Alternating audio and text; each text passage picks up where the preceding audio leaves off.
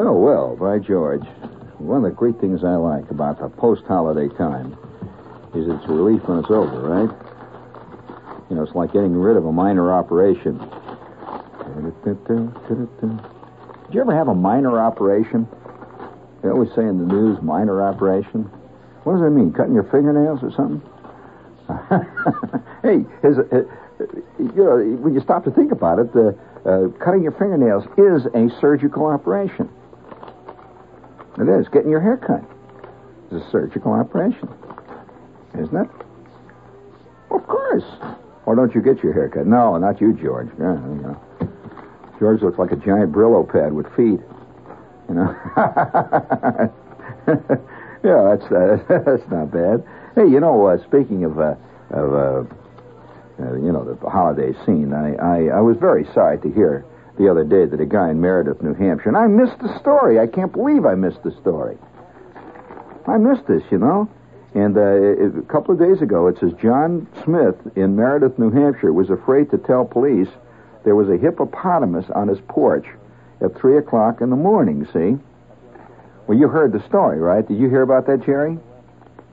You didn't hear it either? Well, apparently everybody was talking about it. Where the hell were you? I mean, that is the same place I was, huh? Nowhere, uh, because I didn't hear the story. I mean, I bet some guys just now, someplace in the world, some guys just now hearing that World War Two is over. I'll bet that's true. I, I just wonder, if you t- took all the people in the world, you know, how many? They said two hundred trillion billion of them? How many people are there anyways? Billions anyway.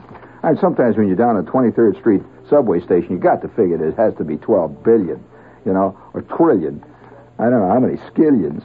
But uh, nevertheless, uh, uh, there has to be somebody in the world right now, well, all the people, who not only doesn't know World War Two is over, but didn't know there was a World War Two. Now, that sounds hard to believe, doesn't it? Okay. I'll bet, I'll bet there are. And, and and was alive during the time, you know? I'll just guarantee you someplace, somewhere, in some country, someplace. Could even be in our country, believe me. I mean, some guy hiding under a rock somewhere up in the Tennessee hills, you know? Been hiding out there since, uh, you know, since he heard about Calvin Coolidge. And uh, he's been hiding ever since. He doesn't know, you know. He's got webbed feet, you know, got a fin down his back by now, you know. He's beginning to evolve into something else now. He looks like, well, I didn't hear about this hippopotamus. I should have known about this. And in case you didn't hear about the hippopotamus scene, I'm going to lay it on you. Listen to this. This guy, in Mer- of all places, Meredith, New Hampshire. Now, wait a minute now. If you if you live in Uganda, you're not going to be too excited. I mean, you may get a little, you know, nervous. But you're not going to be surprised if a hippopotamus wanders up, you know, and hangs around the backyard barbecue. But in Meredith, New Hampshire, nevertheless, it says this guy was afraid to tell police that there was one on his porch because he did not believe that anybody would believe him if he called. And furthermore, they would not believe him because of his name, which is John Smith. Well, now, any guy that calls up anybody and says his name is John Smith has got problems right away. You know, that's like Jane Doe or something, you know, calling up. And and he says, I am about probably, and, and he I quote him here because he does make a very interesting philosophical point. He says, I guess I'm about the first guy ever to get chased across his own porch at three o'clock in the morning in his underwear by a hippopotamus, he said. Now, that's probably a record for at least New Hampshire. That's a first. Might be he, the four hundred fifty pound hippo escaped yesterday from the Animal Forest Park, and uh, you know he was out just you know cooling around, looking for another hippo, maybe looking for a little action. You know, when you're a hippo, you don't find many friends, and uh, you may. Yeah, that's right. And, you know, the first report of a loose hippo came from a resident of Weirs Beach, wherever that is, of Laconia. By the time the police arrived, the hippo was gone. The next call came from Pearl Smith, who told the sheriff's office, and we quote, there's a strange, vicious animal on my porch. See, he would not tell him it's a hippo. See, he had to, he had to hide that. A strange, vicious animal on my porch, and I would like to have him removed. And uh, and now, you know, they, they finally came. They took the hippo away, And uh, they, uh, you know, the guy's still a little shattered. You know, you get up in the morning, you hear something thumping around out there, and you figure it's the raccoons again. And, uh, you know, you go out there and this, this thing. Have you ever seen a hippo?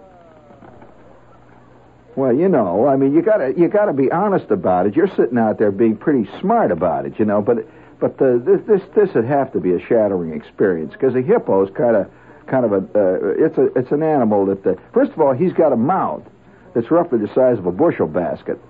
Wouldn't you say right offhand? He's got teeth that look like big tent pegs sticking out. and, yeah, and, and so I, I, I, I you know I, I thought about this. I said, well, you know, that's a that's kind of a Kind of a great scene to, to have a hippo. Now that now say this now. On the one hand, you have to say that this would be a scary thing to happen. But on the other hand, look at it another way. This is probably the biggest thing that will ever happen in this guy's life. Now I don't know whether you know much about uh, Meredith, New Hampshire, but not many big things happen in Meredith, New Hampshire. And for for over, forever now, this guy will be able to talk about the time there was a hippo on his porch. He just lay that out in a party. You know, oh, it's about the time I was the, the hippo. Of course, I'd say by next year this time, there ain't nobody going to believe him there was a hippo on his porch. No way. Just, be, just like, I mean, it's just like, I can hardly get anybody to believe uh, the, the story that I tell. And, you know, I had a great moment the other day. Speaking of hippos on the porch, a great personal moment happened to me the other day. Now, I have told a story a couple of times on the air, and every time I tell it, I get letters from people who say, all right, okay, all right, smart. You know, you, was, you, you just went once too far. You just turned the notch a little too far. How the hell do you expect me to believe that? Well, you phony, I won't, you know, that kind of stuff. Well, I, that's why I don't tell a story. I get embarrassed about it because of what, what, the, what the story's about. Well, I'll tell you what it's about. I'm a kid, see, all right? About, you know, and we lived in this neighborhood. There was a lot of houses in the neighborhood. There's, some people have this crazy idea that because I lived in Indiana, I must have lived in the country. At no point did I ever live in my life in the country. Not if you can call the biggest, toughest steel mill town in the in the world the country. I mean, that's you know, that's like calling Newark. Uh, somehow I get Newark uh, vaguely confused with, uh, say, uh, Miami Beach. It, it's just no way. Uh, two different ball games, you know, and and and so. I, I, we're living in this big steel town. You know, there's a thousand houses all over the place and billboards and signs. And you didn't see much in the way of uh, what you could call uh, wildlife. That little wildlife. Once in a while, you know, Bruner brings some chick home, and then his wife would get mad and hit him upside the head and that kind of stuff. Yeah, he, I never saw that in my life before again. You know, Bruner got so tanked one night, the guy who lived next door to us, he actually brought this bimbo home from the bar. I mean, brought her right home to, to the house there. And, and he just brought her right up in the house there. And there was his, his wife, Missus Bruner, in the kitchen. And he brings this red-headed bimbo in the house, you know, this tomato. And, and, and all of a sudden you hear a lot of yelling. And, and he come popping out the front door like he was shot out of a gun. Followed very quickly by this lady with the red hair. I want to tell you, there was yelling and hollering. And I guess he was so tanked he didn't know what he was doing. He never would have done that, you know. You agree? I mean, but actually, you know, you could do some bad stuff in drink. I'll tell you, in, in wine there is truth, right? In vino veritas, something like that. Well, see, the true the true Bruner was coming out. He was actually, uh, you know, an elegant man about town who hung around with ladies with red hair, you know, and he brought her right home there. Well, uh, you know, I, I, it was that kind of a neighborhood, see, so you didn't see much in the way of real wild. Oh, I will say, one time, one time the, the neighborhood went into a, a state of semi-shock when uh, this uh, very large snowy owl landed in a in a vacant lot back of the house there. We had this vacant lot. There were a lot of tin cans and old beer bottles and stuff there in this vacant lot, you know, old busted up barrels and that stuff and fenders of cars and jazz. And uh, all of a sudden, one afternoon, me and Flick and Schwartz were walking around, and and uh, and I said, what's that over there, Schwartz? And he said, I don't know. I said, who's that? It looked like somebody new had moved in the neighborhood. And it was uh, somebody very short, but new, you know, with funny-looking feet. And uh, we got closer, and there in the gloom was standing in the middle of this vacant lot, knee-deep in, in uh, busted-up beer bottles and stuff, was this fantastic bird. I mean, he must have been about three feet high, and he was absolutely snowy white. Well, he's kind of scary, you know, and, and uh, we ran away, and he flapped away, and he just took off, and he just sort of sailed off into the gloom. And, of course, the word got out very shortly around town. This big owl, this big owl had landed. You know, it's a big owl, big big eyes. You know, and and uh, we, that was the kind of stuff we'd see one once in a while. But one afternoon, in this old house, now you laugh about this hippo thing. In this old house, uh, there was a, down in the middle of the next block where this old. Is it time for station break now? Should I do it now? There was this old house when these, you know, in every neighborhood, there was, at that time, anyway, there, there'd be this great, big, fantastic old house was kind of falling apart, see. Uh, you, you know, you see a lot of them in, in places like Clifton today, you know, in Jersey. Great big old house with knobs of wood all over the porch and everything. It's all falling down. And there's a big sign that says, for sale. It's been up there, you know, since probably year one. Who's going to buy that old, uh, you know, you couldn't heat that if you set it on fire. And uh, there's a great big old house sitting there. And nobody had lived in this house for a long time. Well, all of a sudden, these people started to move in. There's a lot of trucks out there and these people walking around. And uh, they put a fence up around the whole thing. And it was, a lot of people were there. So you couldn't figure out what they were. You know, a lot of people. They had trucks. They had big crates and stuff. And it was on a big lot. The lot was uh, almost like a whole block. I had these trees around it. And uh, we used to walk past the alley. In the at night, see, and they had the big garage in the back there, about a three-car garage, and they had boarded it all up, and they had something going on in this garage, but they didn't have cars in it. They something, something was really going on, and and one day, this tremendous truck arrived, and we happened to see it, me and Schwartz, tremendous truck, and on the back of it was a thing that looked like it was a Zeppelin. I mean, it was a truck that had an enormous tank on the back, but the tank was covered, and they pulled this tank into this.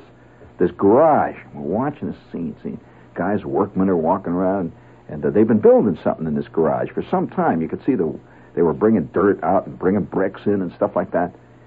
And we figured they was building on a house in the garage, some kind of a crazy thing like that, because they dug a big hole in the ground. We saw they dug a hole right in the floor of the garage. Well, now they moved this truck in there. Well, there's, you know, two or three days go by, these guys are working around, and we we we couldn't get close to this place. Well, one afternoon, there was nobody around, and and Schwartz and I and Bruner are walking home down through the alley, right back of the garage, coming home from school, see?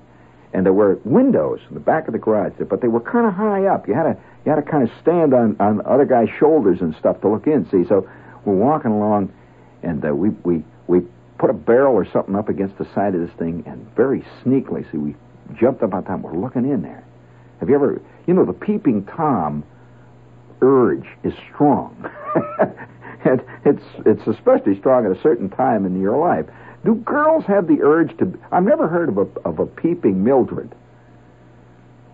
It's a. Uh, uh, I'm, I'm very serious. I'm just asking that question. Is there any girls out there? Could you could you tell me? Do girls ever have the urge to sneak up and look in somebody's house? I never heard of any doing it. Did you? Well, you know, they probably do, but they never talk much about it. I mean, you know, there's a lot of sneaky people. This is, uh, by the way, that reminds me, W O R, New York. And uh, we're, we've got a couple of goodies here. Uh, one of them here is uh, Get Set for Rugged Winter Driving, you know, by laying in a pair of those uh, fantastic General Winter cleats. Oh, yeah, they're the rugged four-rib snow tire. Got four ribs. You got more ribs than that, haven't you, George? What's so good about four ribs? Anyway, they got four. Is that good? I don't know. Backed by this promise, you go in snow or General pays the toll. And in Flushing, uh, you go see the Flushing General Tire Service and ask for Dick Breibart at fifteen oh one Northern Boulevard. And uh, he'll, he'll, he'll lay them on you. Uh, do you have that Mama Leone thing? Now, wait a minute. Now, hold it a minute, George. And, you know, this is after Thanksgiving. And I don't know whether you've ever been in Mama Leone. Have you ever been in Mama Leone? I want to tell you, I mean, that is sybaritic. I mean, I'm very serious about it. Mama Leone is one of the most sybaritic restaurants I have ever been in. Now, you know what sybaritic means, don't you? Well, uh, it, it really is. And, and I, I, it's a, this is a kind of a goofy time to put on a commercial for a sybaritic restaurant the day after Thanksgiving. But it's on the schedule. You get it, friend. Do you suppose there lives anywhere across this fabulous country a family that has never eaten at Mama Leone's? Maybe there is, and don't you feel sorry for them? Never heard the noise and laughter of our nightly crowd. Never saw their kids light up at the very color and excitement of our decor. Never saw our statues. Never saw our endless wine cellar. And not only that, they probably never saw a parade of food like Mama serves. Oh, sure, they've had Italian food before, but so what? They haven't had Mama's antipasto. They haven't had the cheeses and rich hot bread and the enormous desserts that Mama serves. And finally, they never, ever had main courses that everything else was built around. We seriously suggest if you have a pathetic friend who's never been to Mama Leone's, change his life. Make a reservation for him immediately and let him see what a great Italian restaurant can be like.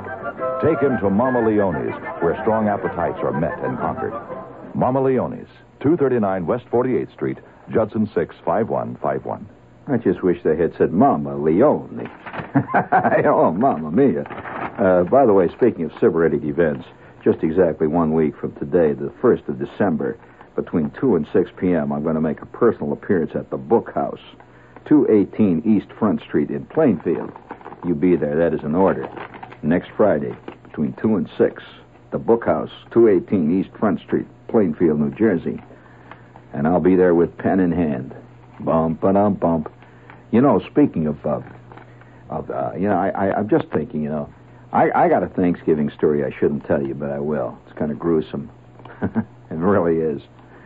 Uh, but uh, when I think of that, that hippopotamus, I think of the turkeys. I've had my problems with turkeys.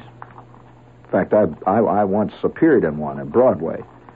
I mean, when you when you really have close contact with a turkey, hey, you know, a turkey's a mean bird. I mean, a turkey isn't that friendly bird that you think he is. No, he is not. And you know another thing about turkeys? I'll bet you don't know this about turkeys. Anybody who's ever lived in Indiana knows something about turkeys because Indiana's a great turkey-growing state. And one of the most interesting things about turkeys is that the turkey is very difficult in one way to raise. Are you curious what that way is? Well, he is probably one of nature's most nervous birds. I'm serious. You know what you know what you can do to a turkey? Uh, or a flock of turkeys is a very strange thing. If you take a flock of turkeys, you know, they flock. And so there may be, you know, fifteen or twenty or one hundred turkeys. And if something happens, like, say, if a dog gets in the middle of these turkeys, I mean, some mean dog gets in and attacks one of the turkeys, and, you know, there's a whole big thing. They go, you know, they and they flop their wings, and they, they, they, they rise up off the air. Have you ever seen a turkey fly? And, you know, at night they live in trees. These turkeys will be in, in these tremendous trees. Well, if a turkey is scared, he is very prone to die of a heart attack. Did you know that turkeys literally simply die of fright constantly? So a guy's whole flock will just die because some, uh, you know, some guy drove past and blew the horn. Yeah, that's right. That's absolutely true. I am not inventing it. And and uh, and this has happened to many a guy has gone down the drain, like for, you know, for six months he's been raising turkeys for Thanksgiving, when all of a sudden some clown goes by with a big Buell air horn, and the turkeys are all sitting around, you know, turkeying around, whatever it is turkeys do, you know, they walk. They go. They have a curious humming sound, too. They go. You hear them, just waves of sound. Well, you know, here, here these turkeys are walking around making that sound and plucking away at the corn. When all of a sudden, ooh, off goes that horn. And they just keel over. One blast of the horn, the guy's wiped out. You know, back with back he goes to the insurance company to work. He's done. The turkey business is over for the year. He's at it. Well, you didn't know that about turkeys, did you? Well, that's what happens to them. Well, see, I, I, I, uh, you know, I, I, I don't, uh, I, I don't put down animals, but uh, sometimes when you get involved with really strange animals, you, you, uh, you, you come away with a different view uh, of the animal world. Now, I don't know whether you've had much close contact with a hippopotamus. You know, one thing. Do you know what a hippopotamus will do? You know, the hippopotamus sweats blood. Do you know that? Well, it isn't really blood. It, he, he sweats and he exudes a. A, a kind of, uh, uh, well, it's a kind of sweat, really. It's a, it's an ex- a, a sort of a liquid he exudes out of the pores of the skin, but it, in certain types of hippopotami, at certain times, it's blood red. It's a strange animal. And, and he can be vicious. A hippopotamus can be a very dangerous animal, extremely dangerous. In fact, even more dangerous in many ways than the rhino. Dangerous animal and tough, and they got bad eyesight. Fantastic hearing, and they can swim like a fish. And they walk on the bottom of the water. Yeah, they actually walk on the bottom. In other words, a hippo will walk into the river, and instead of swimming out and diving, he just walks in the river, and the water just comes up and covers him up, and he just keeps walking. He'll walk out to the middle of the river and just walk on the bottom, just like he's walking on the on the on the ground. And graze. They will graze on the bottom. They they're you know vegetarian. They walk around. They eat the eat the weeds on the bottom of the river. And uh, you graze, and have fantastic lungs. He'll stay under for like two weeks. It seems like, see, and then all of a sudden he'll just slowly drift up, and he'll blow a little uh, uh, little spume into the air. And he'll take a snort.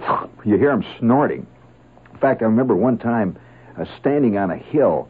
Uh, this was in East Africa, and there were about, oh, maybe twenty or twenty-five hippos down in this river, winding along below me, see, and you could see them rising once in a while. You see this little ripple, but what you could hear, you you, you could hear the snort. You just hear it. He makes a, and, and, and that's his way, you know, he's got these big nostrils, he's got big snorkel pipes, you know, he's getting on a big snort of air. Then he's gone again. And he's gone forever. He, and, and you think, well, you know, what happened? Did he drown? Or uh, did I did I imagine I saw it? And then, then way downstream, you just, it seems like an hour later, you just see that little ripple. And down he goes again. And then, then another thing about hippos, when they walk around in the mud, uh, they love mud. And the reason they love mud is because um, mud keeps their skin damp when they're out of the water. See, they love mud. And he's sloshing around in the gooey mud. And you hear his feet. and and all around him are these, these birds. These the, There's a certain group of birds that live off hippos. And the hippo will walk up on the on the ground or the mud. See, he'll stand in the mud. And he'll work his way down into the mud until finally you can just barely see his head sticking out of the mud. He's sunk in the mud now, you know. This is not water, it's mud. And then he opens his mouth wide. And there he is. He's got a great, it's like a great big mouth sticking out of the mud. Well, then what happens is these birds fly in his mouth and pick his teeth. Now, there's an animal that's got the world by the you-know-what, you know. He just lays there in the mud, and the birds come along and pick his teeth, and you know, they, it's a it's a kind of a great relationship, you know. Now, why did they pick his teeth? Well, you know, he gets all kinds of weeds stuck in his teeth, you know. Yeah, that's right. He's got a few little clams get in there, you know, and these birds come along. And he's got teeth, you know, roughly the size of bowling pins. So, you know, he needs a lot of toothpicking, you know. And then and these big old birds come in. Yeah, they're big birds. They're not little birds. They're big old birds come and sit right in his mouth, you know, work away there. Three or four of them will be working around a hippo. And he's just sitting there. Then, then when he, he's going to close his mouth, see, he lets him know. He goes, and the birds fly out, clamp, his mouth goes shut, clunk. You hear the teeth clamp down, you know. You always expect some bird, you know, they get caught, and down goes the bird. And, you know, a hippo, he loves to eat a whole loaf of bread. I don't know why I'm telling you this. It's esoteric about hippos. But you, nothing makes a hippo happier, see. When you, if, if you ever run into a hippo, Uh, like you're coming home from the A and P, see, and somebody's hippo's got away, and, and uh, he's mad. You know, they get real mad, and they bite. You know, the hippo bites, and uh, he comes along with that big mouth open, and you got this, uh, you know, this loaf of Wonder Bread under your arm. Well, you just shove the Wonder Bread in this trap, and he's going to be happy in a clam. He's going to like that, see? Just shove it right in there. He eats the whole loaf. Just one lump goes down like a marshmallow. It's like that. Well, then uh, he may leave you alone long enough for you to get down to the subway. You know, uh, but uh, so uh, that's the only thing that will stop a hippo, unless, you know, unless you got yourself a thirty oh six, and that won't stop no hippo, no thirty oh six. No, you need at least a fifty caliber twin, uh, flexible twin fifties. That may stop him, but even that, you know, he keeps moving just out of sheer meanness. But uh, nevertheless, uh, you know, speaking of. Uh, I'm, you know, I, I don't want to get into the hippo thing. I don't know why I got into hippos, but I at one time I was really into hippos, and I don't want to. I don't want to put that on. You see, no, no, that uh, that's a What's his... Oh, we got a Gramercy Spot Spot. Yeah, Spot Spot. I, all our spots here tonight start with G. It's kind of confusing here to me. Yeah, Gramercy Park closed at sixty-four West twenty-third Street says... Now, this is an important spot uh, in, in light of what we've just been saying. Uh, they say this, that no matter what shape you are, even if you are shaped like a hippo, the Gramercy Park will do it. I mean, uh, they'll, they'll lay that, uh, and, and they won't charge any more for it, you know. Uh, in fact, uh, you'll save money by going to Gramercy Park. They're at sixty-four West twenty-third Street in New York, and they have this big iron gate. It says, uh, when the big iron door slams behind you, you are stepping into a wonderland of fantastic polyester, double-knit stretch, Elizabethan hippo suits. And it's, it's kind of nice. Aren't you glad you're not shaped like a hippo? You're more like a stork, George. You know, the way their feet stick out. Gramercy Park closed, sixty-four West twenty-third Street, and they're open uh, Saturdays and Sundays. They're open every day. You just go on up to the third floor, and they'll lay them them great threads on you. sixty-four West twenty-third Street in New York, right? When a magazine dies, as eighteen of them did last year, we all lose. A source of news and ideas is gone. That's why it's a happy occasion when a new magazine is born. This year, right on Long Island, Newsday gave birth to a bright new magazine. It's called L I because that's what it's all about. The people and places, the pleasures and problems that make Long Island so fascinating. L I is a magazine in every sense of the word. It's printed in color with superb artwork and layouts. It also contains advertisements in beautiful color. Best of all, L I magazine is part of a great newspaper, Sunday Newsday. See for yourself tomorrow in L I's nostalgic cover story on the daring early days of aviation on Long Island. You'll see why L I Magazine and Newsday make Sunday more fun. Newsday, Long Island's own Sunday newspaper. Hey, old buddy Boyd, is the uh, beautiful, uh, exciting thought of uh, driving on snow-covered Jersey roads give you the pip? Well, you don't have to. Your local General Tire headquarters has the answer. They're standing there stalwart and solid. They'd like to put a pair of General's famous winter cleat snow tires on your car, get rid of those baldies, and uh, this time you'll actually get out of those drifts instead of spending the month of December up to your hubcaps yelling and screaming. So uh, remember the promise. You go in snow or General pays the toll. Uh, you can count on these tires. Let's see. Uh, see Jack Crow at General Tire Service, Northern Boulevard at thirty-eighth Street in Long Island City. Now, this is just a quick reminder. Don't forget it's Christmas fun time again, and you better get on the stick. Send your check or money order to the W O R Children's Christmas Fund. It's a great charity. Box seven one zero, Times Square Station, New York. Well, I'll tell you, you know, take this hippo scene. I'm not going to lay any more hippo news on you. I mean, I know that you've heard enough. You you just don't want to hear any more about hippos, and I don't either. I don't blame you. I don't like hippos, really.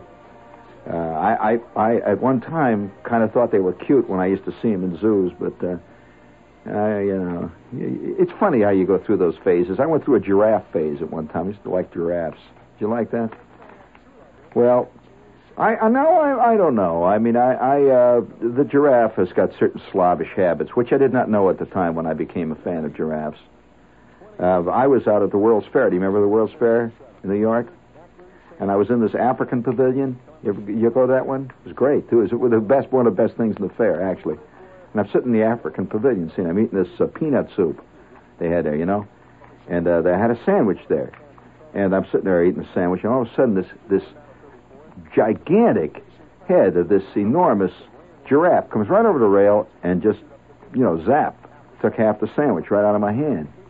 Now, I, I did not know at this at that point that giraffes had a thing for pastrami.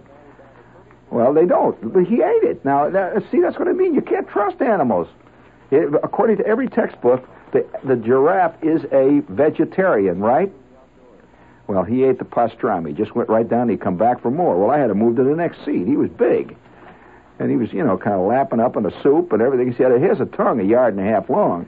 And so you can be too close to something. Now, do you know that, you know, speaking of that, do you know that I have a friend who had a horse that liked salami? Now, that shouldn't be.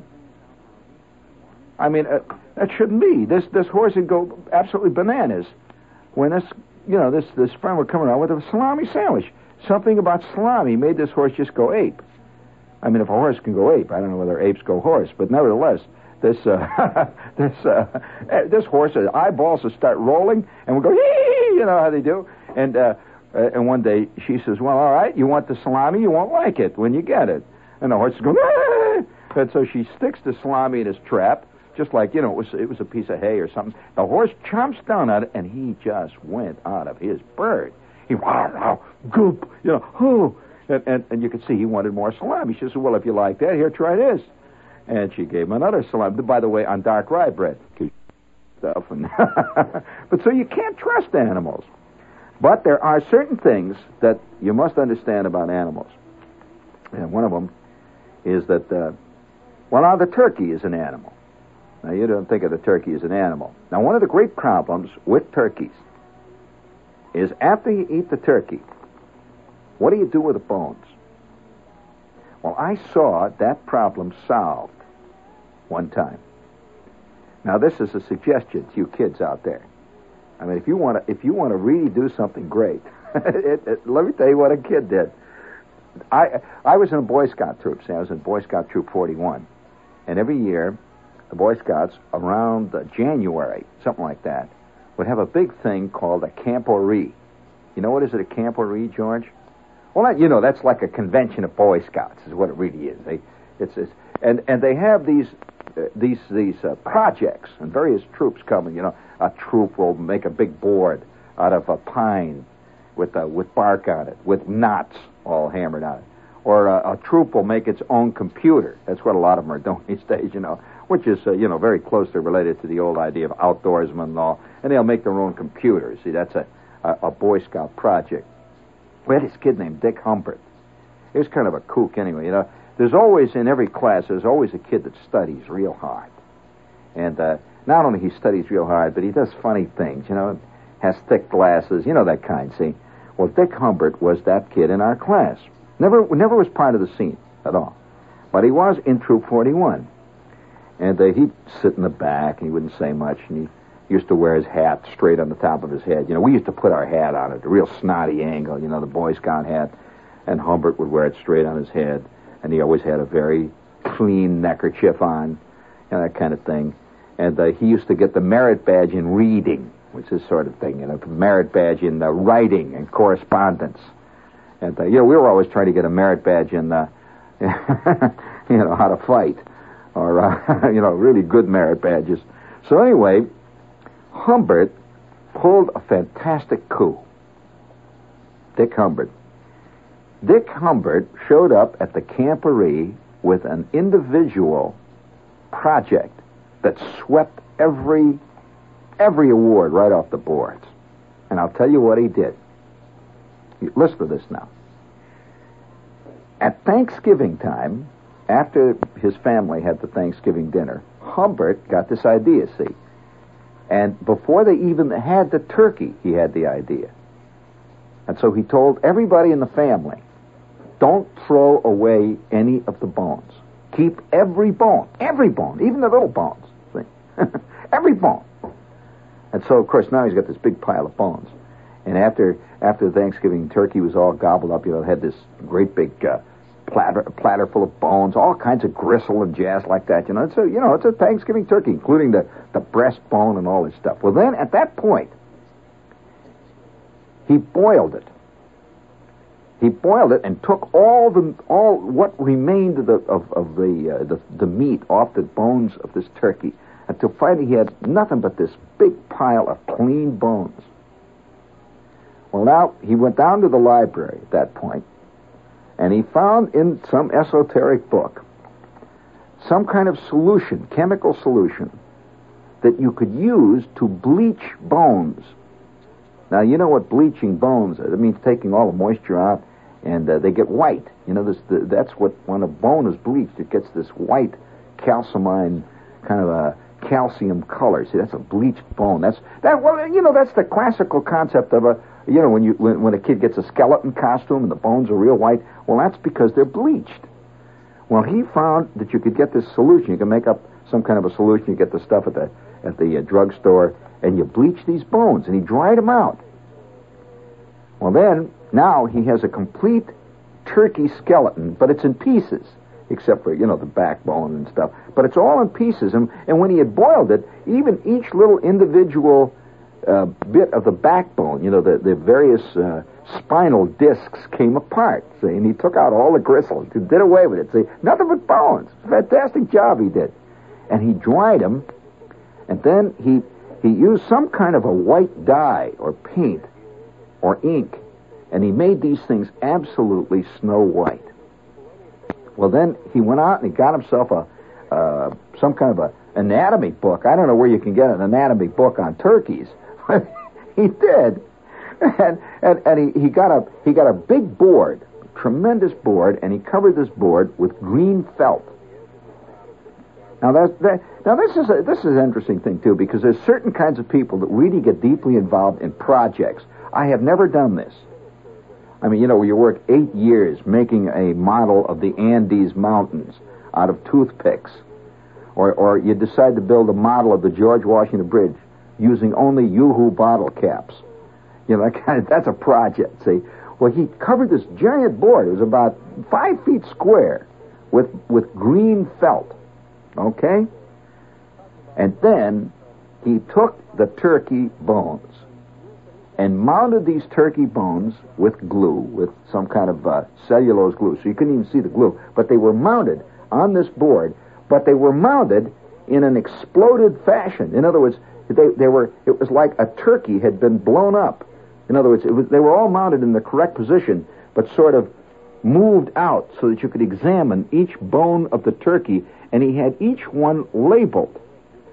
And then he, yeah, labeled. Oh, yeah, they were. It was really a fantastic project. And then in the middle of it, he had a picture of a turkey, you know, of a of a real walking around turkey in color. It was all beautifully mounted and all that. And below that was a picture of a turkey skeleton. Well, when when Dick Humbert laid that on Troop forty-one, he brought it in. He didn't even say he was doing this. See, that's the. And here we were working on our projects. Uh, Troop forty-one decided to do, you know, the usual cockamamie Boy Scout project. You know, we're going to get a collection of leaves. Uh, yeah, how about that for a great idea? We'll get a collection of leaves of the local uh, trees, and uh, we'll label them all. And of course, we had these crummy little leaves, and we had them, you know, we were going to do this. And, and you know, we, we thought that was really great. We were working away at it, and all those guys were collecting leaves. This is an oak tree leaf, and uh, this is a leaf of an elm. And underneath it, we'd write the, the uh, Latin term, Elmus Americanus Dumbus, or whatever it was. You know, we figured we were doing this great thing. It was very intellectual. Well, one afternoon, Humbert, when we're working away at our project down in the Boy Scout, our Boy Scout headquarters, by the way, in the basement of this church, Humbert lugs down the stairs with some friend of his this tremendous project. And he had never done anything in the troop before. Everybody stood around, you know, mouths hanging open. Oh, what is it? He said, well, it's a turkey. It's a turkey? Where'd you get a turkey? Well, I got it from Thanksgiving. I saved all the bones for Thanksgiving, and I did this. Well, of course, that was a fantastic hit, and we took it into the to the to the camporee. Well, now the camporee was like a, a convention of all the local scout troops, like for, for miles around. There must have been a hundred scout troops in it, see, from various troops, and they had a competition as to which troop would come up with the best with the best project. And of course they were going for the leaves thing too, you know. They had leaves, a board with knots mounted on it, a uh, a pillow with a picture of Hiawatha woven in real pine needles, you know, that kind of jazz. They, well, a, a radio set built by the members of the troop that actually gets a, a signal, and all these very big... Pro- and when Humbert's project hit this camporee, it was a sensation, because it looked professional. It was magnificent. Beautiful. Well, we won first prize.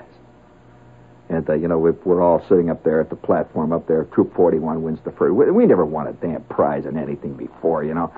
And Humbert doesn't say anything. Do you know that that project went on to the national and came in second place nationally in the awards? We got a big plaque, birds, you know, on it, and uh, Dan Beard's uh, uh, picture in bas relief. Tremendous. And Humbert never said any more. He just went back, sat in the back of the, back of the troop, and that day his hat on square, you know. Still trying to get his reading merit badge. And and I thought, you know, that's really cool. This this guy, this guy, you, and you know what had happened, of course, he was probably the first guy that had discovered cool in our neighborhood. We just thought he was kind of a kook.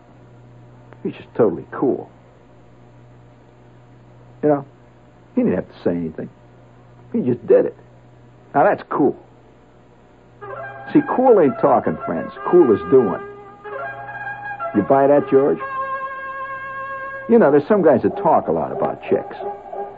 Other guys don't say nothing.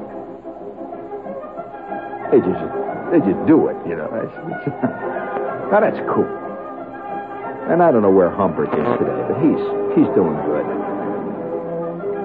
Someplace, you know, guys are saying, you know, one thing about Humbert, he don't say much in the meetings, but when he does. Oh, man. So, you know, when you look at those turkey bones, there's a possibility that you, too, can achieve fame through that bone. I know one guy, by the way, that used turkey thigh bones. Get this, you know, those big bones in the middle? Cut them in half like that, and he, he used a saw, a, a hacksaw, and they're hollow, you know, turkey bones. And he made a necklace for his mother out of turkey bones. She loved it. Well, he dried him. He painted him green, red, and yellow. The only thing is, he didn't know how to do it as well as Humbert, and after a couple of weeks, it was kind of gamey. But uh, after all, the heart was in the right place, and that's all that counts, right, friends? If your heart's in the right place. By the way, where is your heart? Is it in the right place? You know, what is the right place? You know. George, please. Thank you. Oh, by the way, while we're uh, on the subject, may I uh, once again remind you that General Tires got those winter cleat tires. They'd be glad to make sure that they... We did have another one, didn't we? Yeah, I thought so. When in doubt, to a General Tire spot. You look for those winter cleats. And in, uh, in fact, at the Gertz Car Care Center, Mid-Island Shopping Center in Hicksville, you ask for Bill Cazzara for the winter cleats. Big Bill Cazzara. He's the guy with the turkey head. There you go. This is W O R New York. You stay tuned for Lester Smith and the news.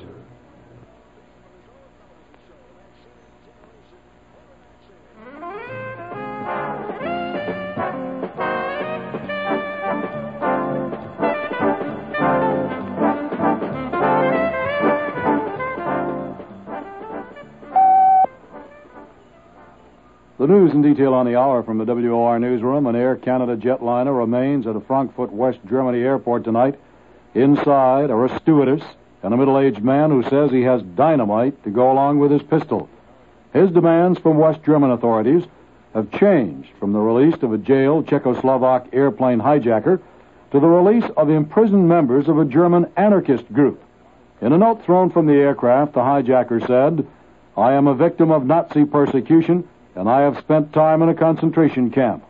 The unidentified man has set a deadline of six a.m. Eastern Time for his demands to be carried out. From Frankfurt, newsman Gene Wiley describes how police are trying to handle the situation.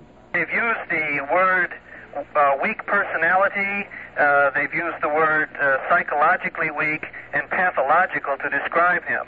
And they feel that by dealing with this person uh, over a long period of time, they can possibly wear him down, and perhaps he will give up his plan to take this plane to Prague. And a figure from the Nazi era may very well be a prosperous businessman now living somewhere in Latin America. The Daily Express of London reports in its Saturday edition that Martin Bormann, Hitler's deputy, is still alive at age seventy-two. Express foreign editor Stuart Stevens said the escaped war criminal was able to reach Latin America, and we quote, "thanks to the protection of the Vatican, former Argentine President Juan Perón, and some of the most powerful politicians and financiers in South America," end quote. The London Express report said that Bormann financed his protection with gold and artworks smuggled out of Germany before World War Two ended. What's the peace hang-up in Paris?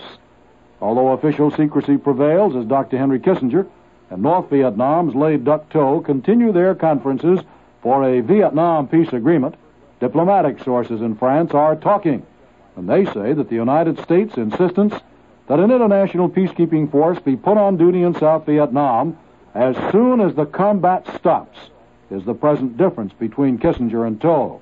And still, according to the diplomats, the first objective of the current talks is to get a Vietnam ceasefire, the second part, to set rules for the peacekeeping force, the third phase, the release of war prisoners, and then a military arms agreement is the fourth part. Today, Doctor Kissinger and Toll met for an hour, and they're scheduled to talk again tomorrow. Attacks by American bombers against North Vietnamese military supply areas continued today with a record fifteen raids flown over the north during the past twenty-four hours. fifteen more missions were flown against suspected communist troop concentrations in South Vietnam.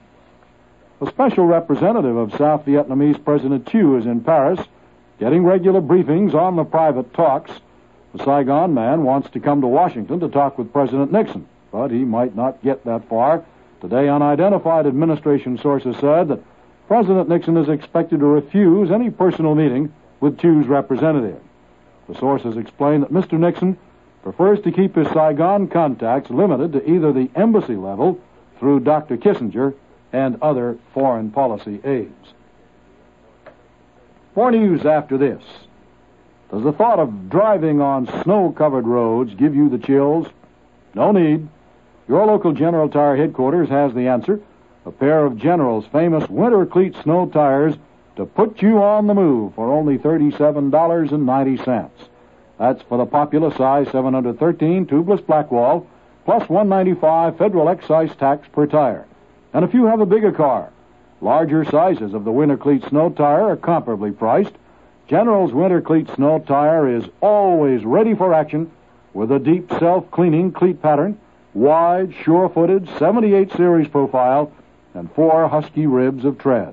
In this promise, you go in snow or General pays the tow. Stop in and mount your winter cleat snow tires at your local General Tire headquarters. At Flushing General Tire Service, see Dick Breibart. At one fifty oh one Northern Boulevard, see Jack Crow. At General Tire Service, Northern Boulevard at thirty-eighth Street in Long Island City. W R Radio News Time, four and a half minutes after eleven o'clock. A bad time was had by all at the Geisha House Massage Parlor this afternoon on West forty-second Street. Police said that Vincent Hill and two of his male friends went to the parlor at four fourteen West forty-second Street to complain to manager James McNeary about the manager's alleged advances toward Hill's girlfriend. An argument started, and during that fight, a revolver was allegedly pulled by the manager, who shot Hill in the chest. Hill is in serious condition at Saint Vincent's Hospital. McNeary and another parlor worker, Danny Roberts, were arrested, and so was one of Hill's friends. Hill's girlfriend is a masseuse at the Geisha House. sixty-five-year-old Paul O'Dwyer says he plans to run next year for president of the city council.